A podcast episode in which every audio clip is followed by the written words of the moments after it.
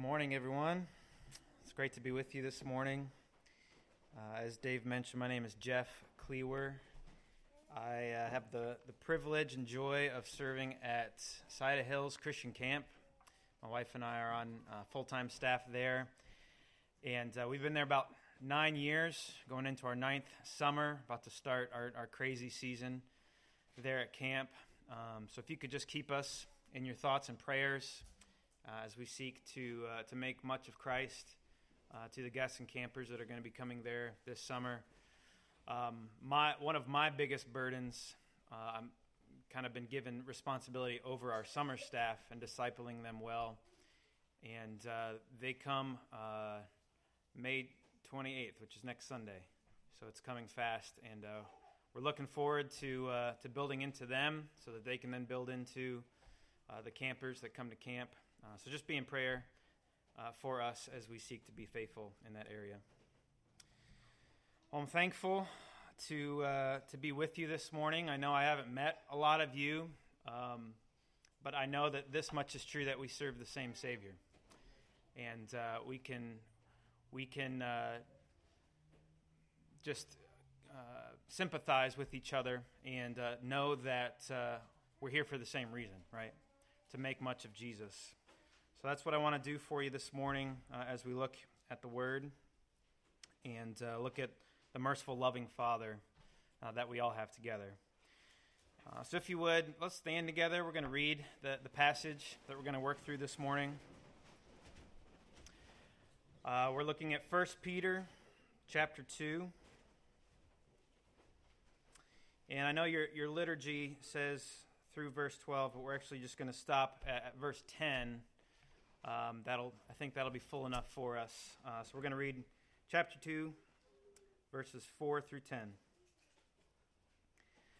As you come to him, a living stone rejected by men, but in the sight of God, chosen and precious. You yourselves, like living stones, are being built up as a spiritual house to be a holy priesthood to offer spiritual sacrifices acceptable to God through Jesus Christ. For it stands in Scripture Behold, I am laying in Zion a stone, a cornerstone, chosen and precious, and whoever believes in him will not be put to shame. So the honor is for you who believe. But for those who do not believe, the stone that the builders rejected has become the cornerstone and a stone of stumbling and a rock of offense. They stumble because they disobey the word as they were destined to do. But you are a chosen race, a royal priesthood, a holy nation, a people for his own possession, that you may proclaim the excellencies of him who called you out of darkness and into his marvelous light. Once you were not a people, but now you are God's people. Once you had not received mercy, but now you have received mercy. Amen. You guys can be seated. Let me pray for us, and then we'll dive into the passage here. Father, we are so very thankful for your mercy this morning. We know that apart from you sparing us from the deserved judgment for our sins, God, we would not be here. We would not be able to share in the joy of, of knowing you through your Son. So we're just a thankful people this morning. Pray that you would continue to open our eyes to the glory of Christ in your word. That as we remember who we are in Him, that we are your adopted sons and daughters, that that would just fill us with joy to the point that we can't help but proclaim that truth to the world around us. Father, thanks for your spirit that has guided us, that has prepared our hearts uh, to hear from you. pray that He would work mightily through me uh, to speak your truth boldly and to apply that truth uh, to the hearts uh, of your people. It's in your Son's name we pray. Amen. All right, as we get started, let me just ask you to uh, consider this question How at home are you in this world? It's easy for us to kind of get caught up in thinking like the culture just because we hear it day in and day out. This idea that there's, there's happiness, that there's fulfillment to be found in putting ourselves at the center of our own lives. That's what our culture is constantly telling us. It's kind of the status quo of, of this fallen world that you, you need to do what's best for you. Now, I think we know there's only one problem with that, and that's that it doesn't work. It's a recipe for endless disappointment to try to please ourselves.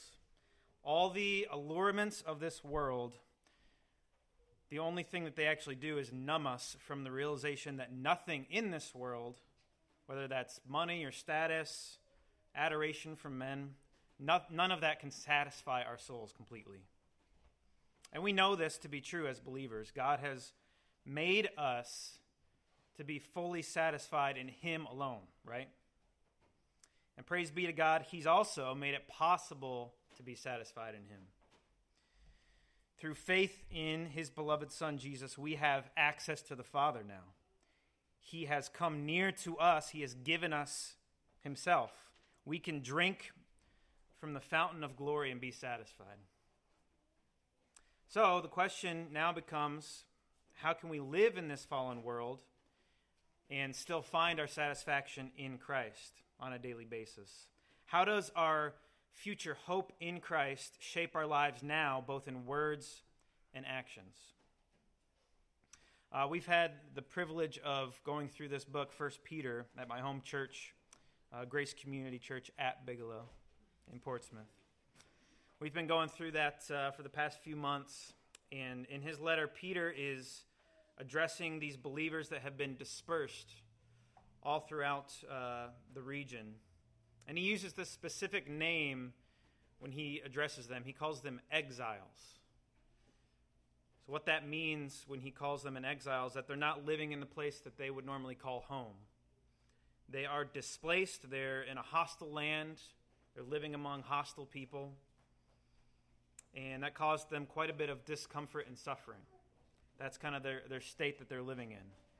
However, Peter is writing to them to remind them of the hope and joy that they have in Christ.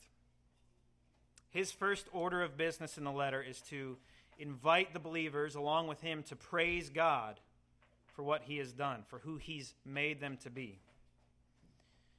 He's reminding them of this very basic but important truth. We have to know who we are before we can live like we are. I know the grammar is a little a little funky on that statement. We have to know who we are before we can live like we are.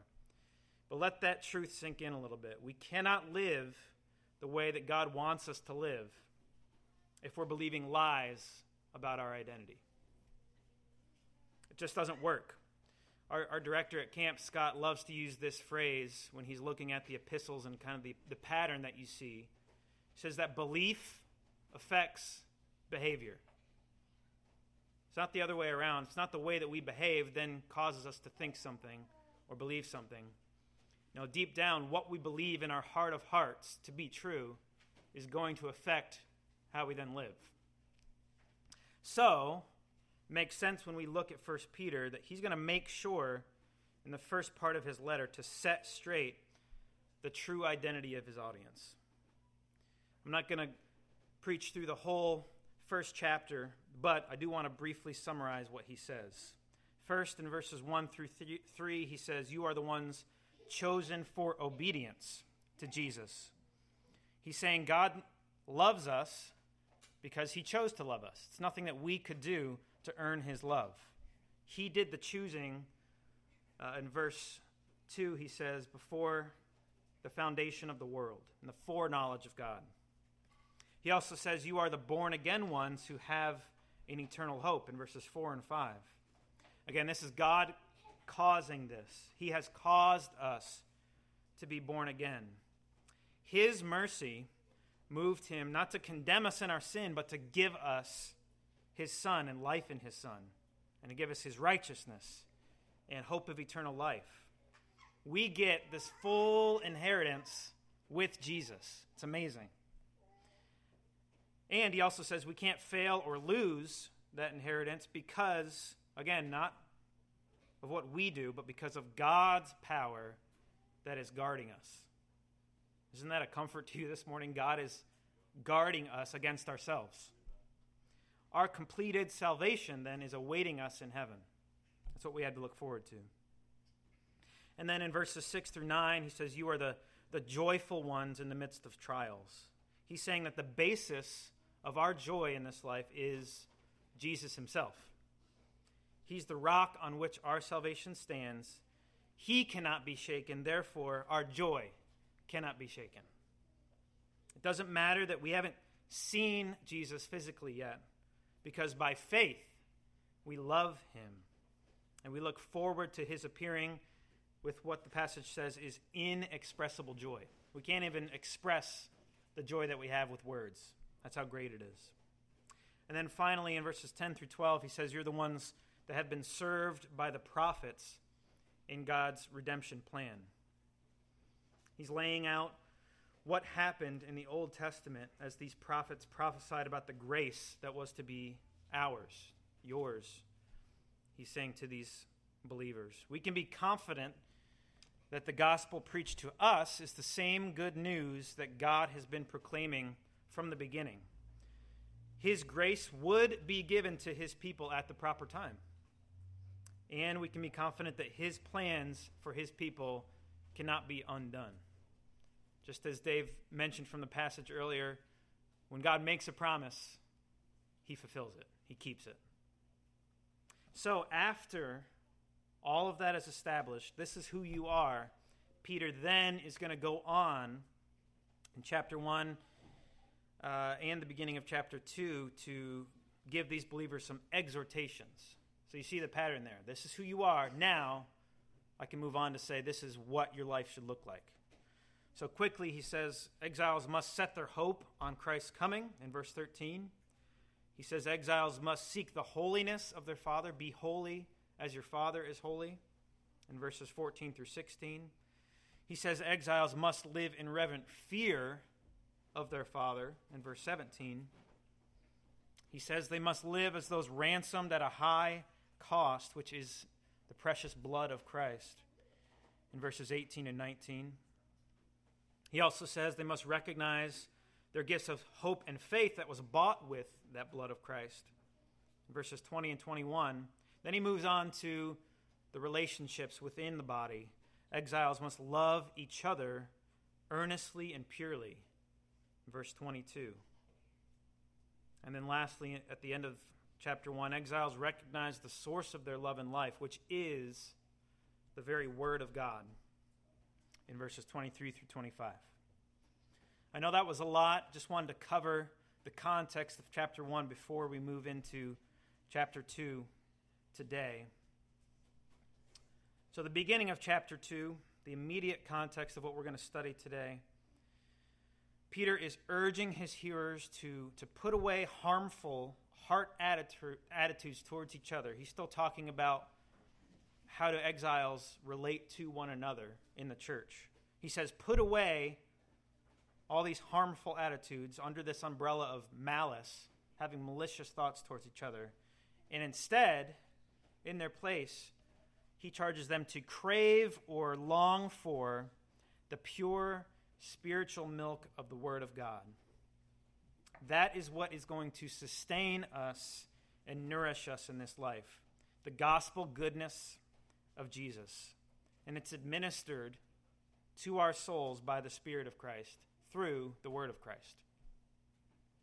Now, that, that's the identity of the Christians Peter was writing to, and that's our identity as well. We are exiles, we're strangers in this world, it isn't our home.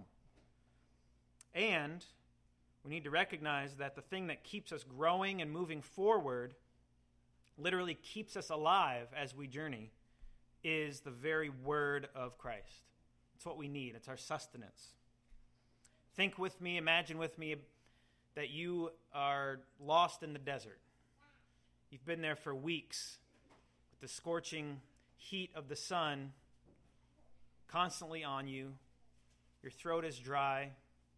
You're longing for a drink. And just when you've given up hope, you come across a stream with clear, crystal clear, cold water. What would your reaction be? You would run to it, right? You would run to it and drink as much as you could. Now let's take that a step further and imagine that you weren't alone in the desert. That with you was a group of people as thirsty as you were, but they were too tired and wearisome to, to go on. They sent you ahead, and you found this stream of water. Now think about what you would do if you came across that stream. Yes, you would drink yourself, you would be satisfied with that water, but then what would you do? If you cared at all about that group, group of people that you were with, you would take that water back to them by any means. That's what I want us to think about this morning, how I want to encourage you this morning. What do we do after we are nourished by this word? Do we keep it to ourselves? Or do we share it willingly and lovingly? What happens when, while praising and proclaiming the Lord's goodness, it's another, another way of thinking about it. What happens when we are ridiculed and treated differently by those who are not part of God's family? What keeps us in that moment from abandoning our faith? So, as we're thinking about those questions, uh, I, I want to look to God's word to answer them. That brings us to our first point for this morning, if you want to write it down. Exiles believe in the chosen cornerstone, and they offer sacrifices to God through him. Let me say that again. Exiles believe in the chosen cornerstone and offer sacrifices to God through him. Now, as we're moving on in chapter 2 and verse 4 is where we're going to start. Kind of seems as if Peter's making a, this weird jump in language. Uh, he starts talking about stones, priests, all, the, all these Old Testament pictures. Language that appears to just have popped into his head out of nowhere. What's the connection then between the end of verse 3 and verse 4? Let me read that so we get a little bit better idea of the context here starting in verse 1 of chapter 2 Put away all malice and all deceit and hypocrisy and envy and all slander. Like newborn infants, long for the pure spiritual milk, that by it you may grow up into salvation, if indeed you have tasted that the Lord is good. So that's part of our answer. As we taste of God's goodness, it's going to change our actual desires. The more we taste of God, the more we're going to want of God. So Peter anticipates that after we've tasted the Lord, we're going to come to him. We're going to come to Jesus in verse 4. We're going to come to him constantly, over and over again. He draws us in. Nothing else, again, is going to satisfy us once our souls have had a drink of Jesus, the living water. And this is where Peter's mind goes next. Christ is the living stone, in verse 4. It's kind of interesting if you think about Peter's history that he didn't use the term rock here, but stone. Remember, that's what Jesus named him in Matthew 16. On this rock, just the meaning of, of Peter, his name, I will build my church. Jesus was saying he would give Peter, along with the other apostles, the ability to lay the foundation of the truth of the gospel, and Jesus would then build a people on top of that foundation. But here, in his letter, Peter uses this term living stone. So he is speaking of the living one, the Christ, who has been resurrected as the king of the very universe he created. His resurrection, if you'll remember, gives us living hope from chapter 1. That's why he can say that Jesus is living, he's alive. And Peter will also show later that Christ is a very special type of stone. He is the cornerstone or the foundation of the church. In his day, Peter would have known that the cornerstone of any building is what makes that building strong. It's that critical stone that makes sure a building is straight, that it's stable. And that's what Christ is to our faith, right? He is the substance of everything that we believe in. He's what all of our faith hinges on, and without him, our whole faith would, would just fall apart, wouldn't exist. Peter is also here in verse 4 going to introduce this, this dichotomy of rejection and acceptance. He says Jesus was rejected by men in verse 4. There were those in Peter's day that did not believe that Jesus was the promised Messiah, that he was not truly the Son of God. And we will learn more about them later in the passage. But here, Peter is just simply using them to serve as the opposite view of what God thinks about this living stone. You see, in God's sight, Jesus is chosen and precious. This is the true sight of who Jesus really is. God the Father, in his infinite wisdom, chose Jesus to be the Savior of the world, the one that would perfectly fulfill the law's demands. And then he would give his righteousness to the unrighteous, sinners like you and me. That's our glory this morning, right? Now, because we share in this righteousness, we can now be called living stones as well. You see that in what Peter says next. You yourselves, like living stones, are being built up. We are being built up as a spiritual house. This is the first metaphor that Peter's going to use in the passage to describe us, the church, a spiritual house. You could also substitute that word for, for temple or the dwelling place of God, where God chooses to dwell. That language is not new in the epistles, it's not the first time it shows up. Uh, in Ephesians 2, verses 20 and 21, Paul actually states that the household of God is built on the foundation of the apostles and prophets, Christ Jesus himself being the cornerstone, in whom the whole structure, being built and joined together, grows into a holy temple in the Lord. So again, Jesus is the absolutely crucial stone in the foundation of the church, which is the living, growing, unified building of God.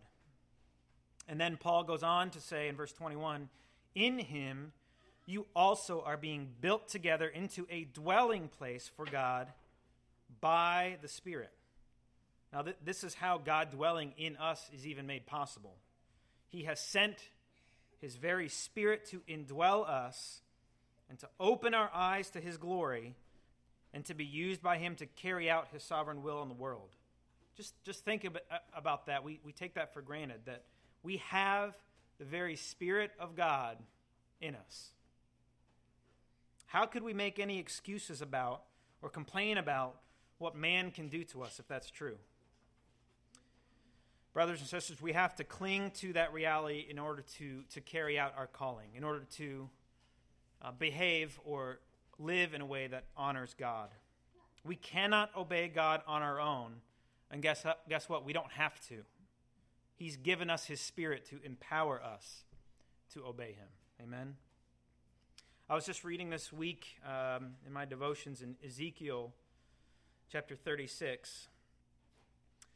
God is making the same promise of, of putting His Spirit within His people, promising to dwell among them in their presence. And He says this I will be your God, and you will be my people. We'll hear an echo of that later on in the passage. But I think, I think that same promise is spoken of here. The church is not a building that God comes and lives in, it is the very people in which he now dwells, he abides in, he makes his home in you. The temple of the Old Testament was only temporary, and what it was pointing forward to which was part of God's plan all along, was for God to dwell within his people. That's incredible. But we got to think why did Peter include this language of a, of a house or temple here? What's the point for Peter's audience? Let's remember again who they are. They're exiles. They were not in a familiar land, they were not in their home. They were living in a foreign land among a foreign people, and that made it difficult for them to live out their faith. Look real quick with me uh, over at chapter 4, in verse 4. Peter here, he's speaking of the Gentiles that are living in worldly, sinful ways. And Peter says about them, they are surprised when you do not join them in their debauchery. And here's how they react to the Christians they malign you, they make fun of them, they put them down. This is what the Christians that Peter was writing to were facing.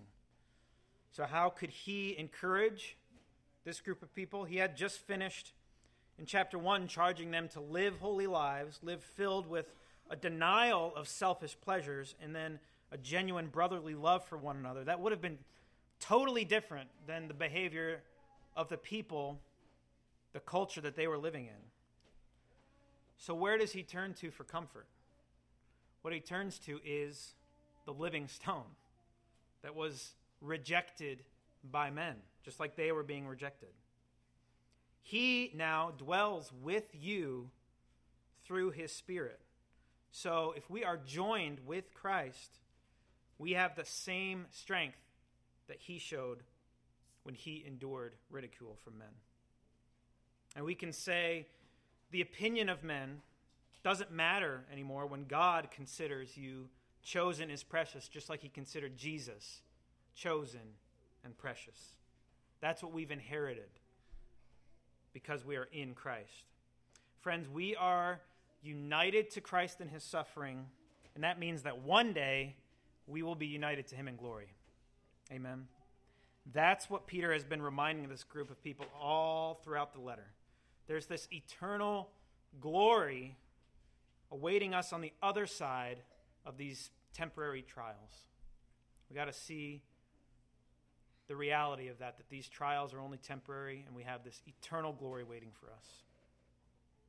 Now, what Peter does next uh, in verses 6 through 8 he's going to support all of these theological statements that he just made with Scripture. That should be our inclination when defending our faith as well.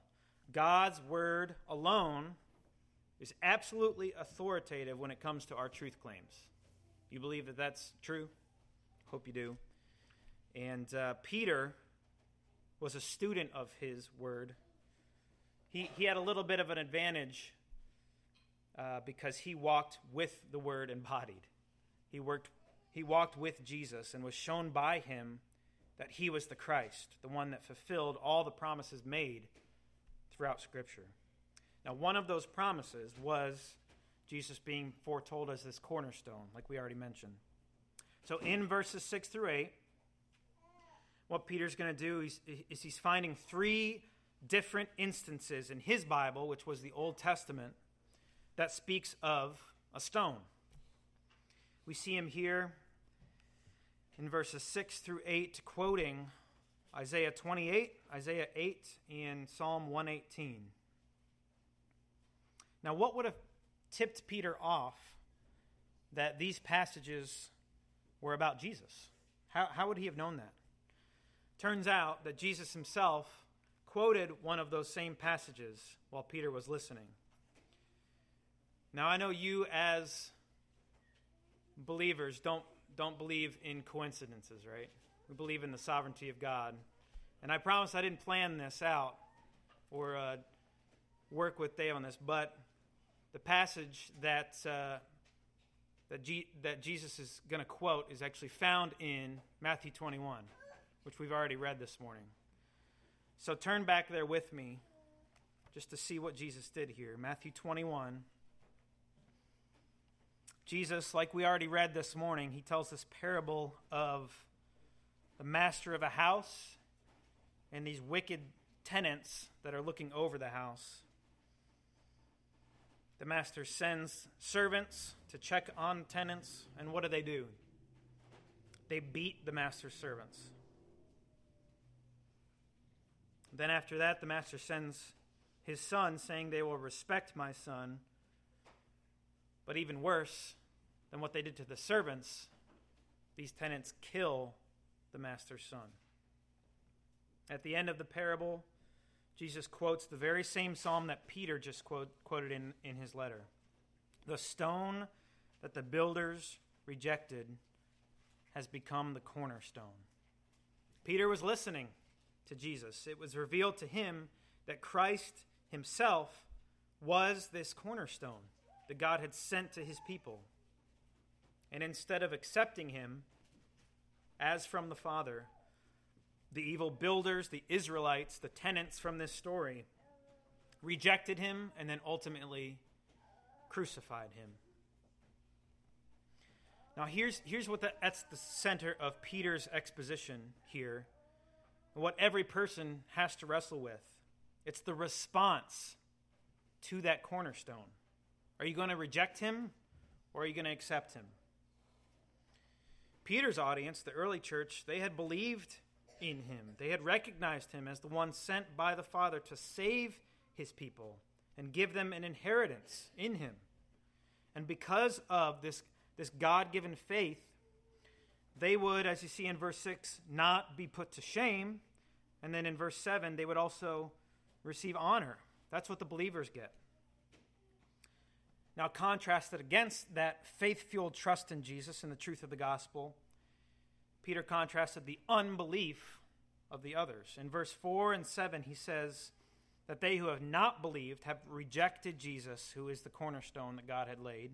They didn't see Jesus for who he really was the very Son of God sent to save them from their sins. Then we come to, to verse 8. Peter says these unbelievers stumbled over the rock. says that they're offended by the rock. And he said that this stumbling over the rock is the result of them disobeying the word. So they disobeyed the word of Christ, and that's why they're stumbling over him. It's that same word in verse 3 that we just read earlier. Peter says is the good tasting food of the believer. So, totally different response to the word as well. Now, this, this is a hard saying. Peter says that they disobeyed because they were destined to do it. It's hard to, hard to grapple with that. We don't have all the time uh, to, to get into the implications, all the implications of that statement. But we do need to recognize there's two realities that the Bible sheds light on.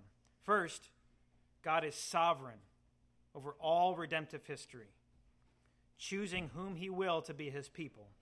And also true at the same time, every person that rejects his free offer of grace in Christ will be held responsible for their unbelieving, sinful hearts. Friends, that's, that's a sobering reality. All eternity hangs in the balance of you believing or rejecting Christ and his word. That's how important the response to Jesus is. So, after the chosen ones respond in faith, what do they do next? What's the outcome or purpose of their faith? That's the second point I want to focus on, and that's what we're going to close on today. That is, exiles proclaim the excellencies of the one who called them. Exiles proclaim the excellencies of the one that called them. We see that in verses 9 and 10. Peter, again, he's, recognizing who he's writing to, so he's quick to differ, differentiate from the unbelieving.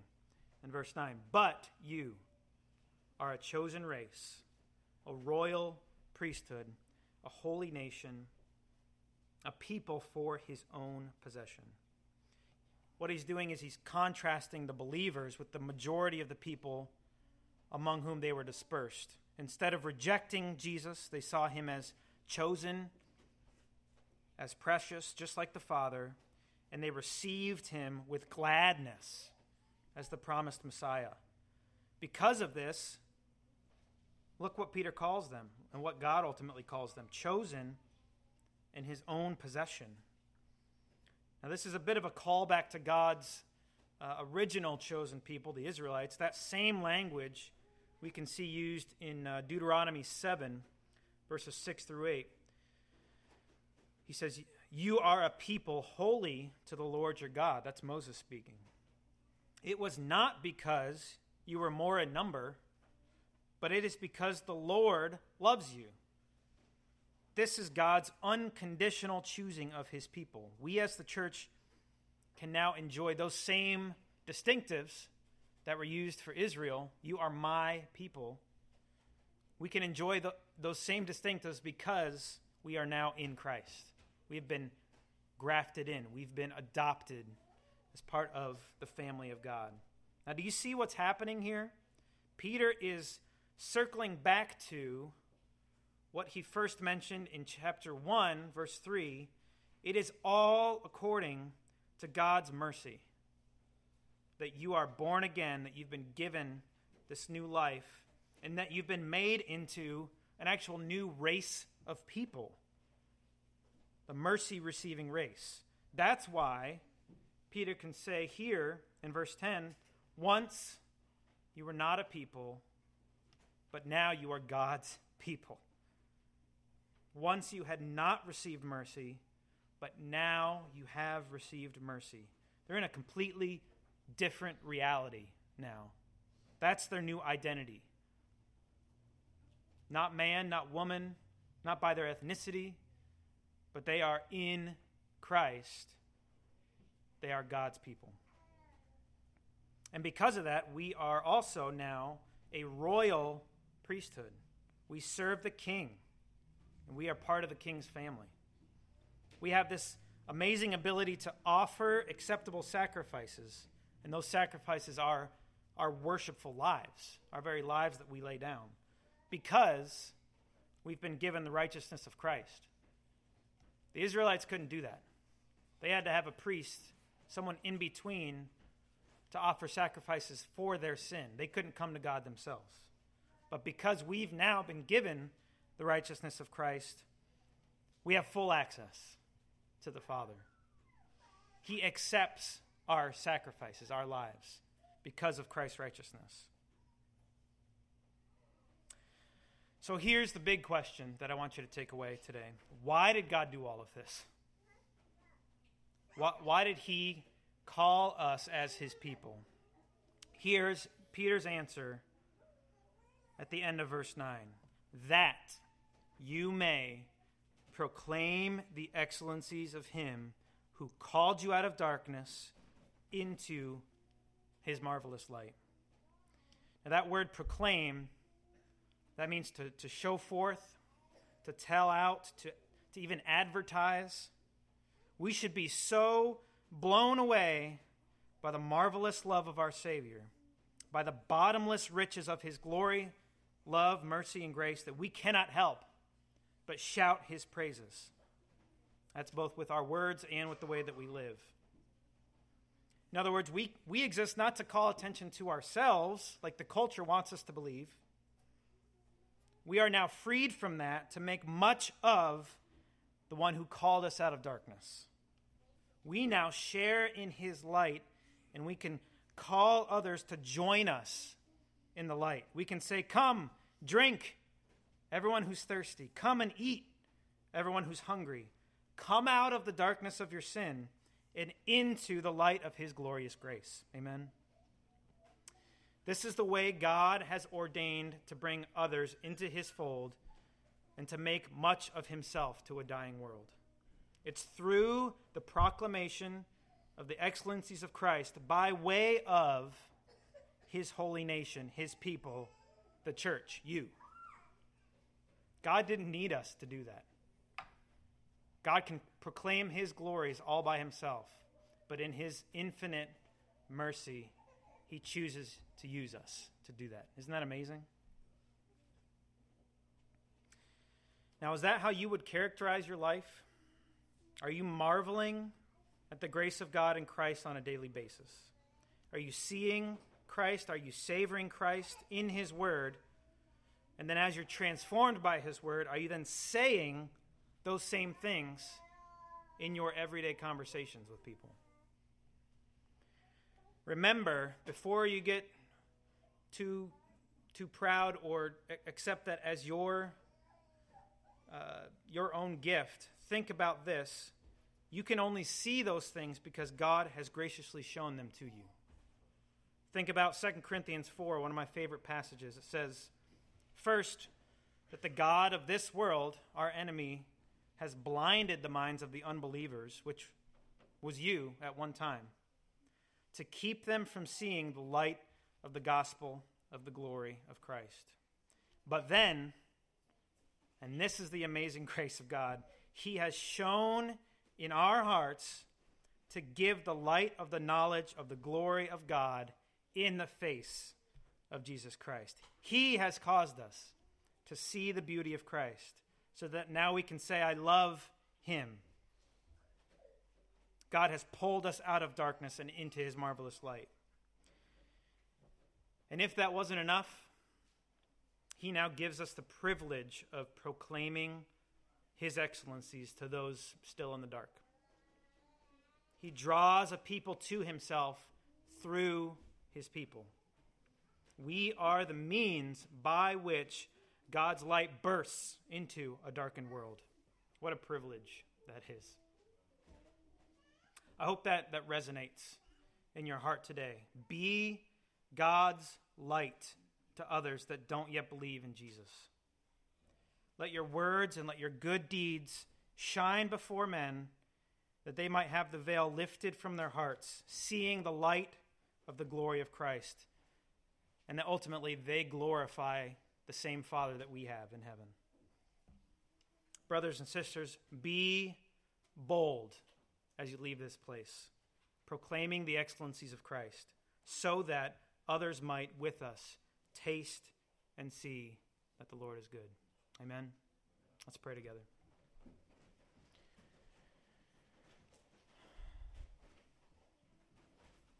Oh, Father, give us a passion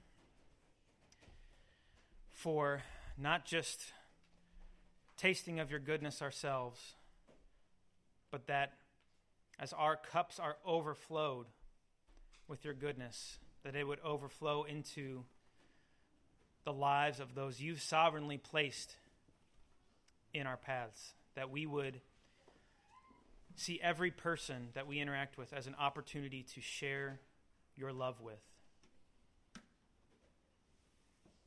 God, that's our mission in this world. We're just passing through. But as we pass through, let us bring others along with us to say, Come and be satisfied in Jesus. We pray it in his name. Amen.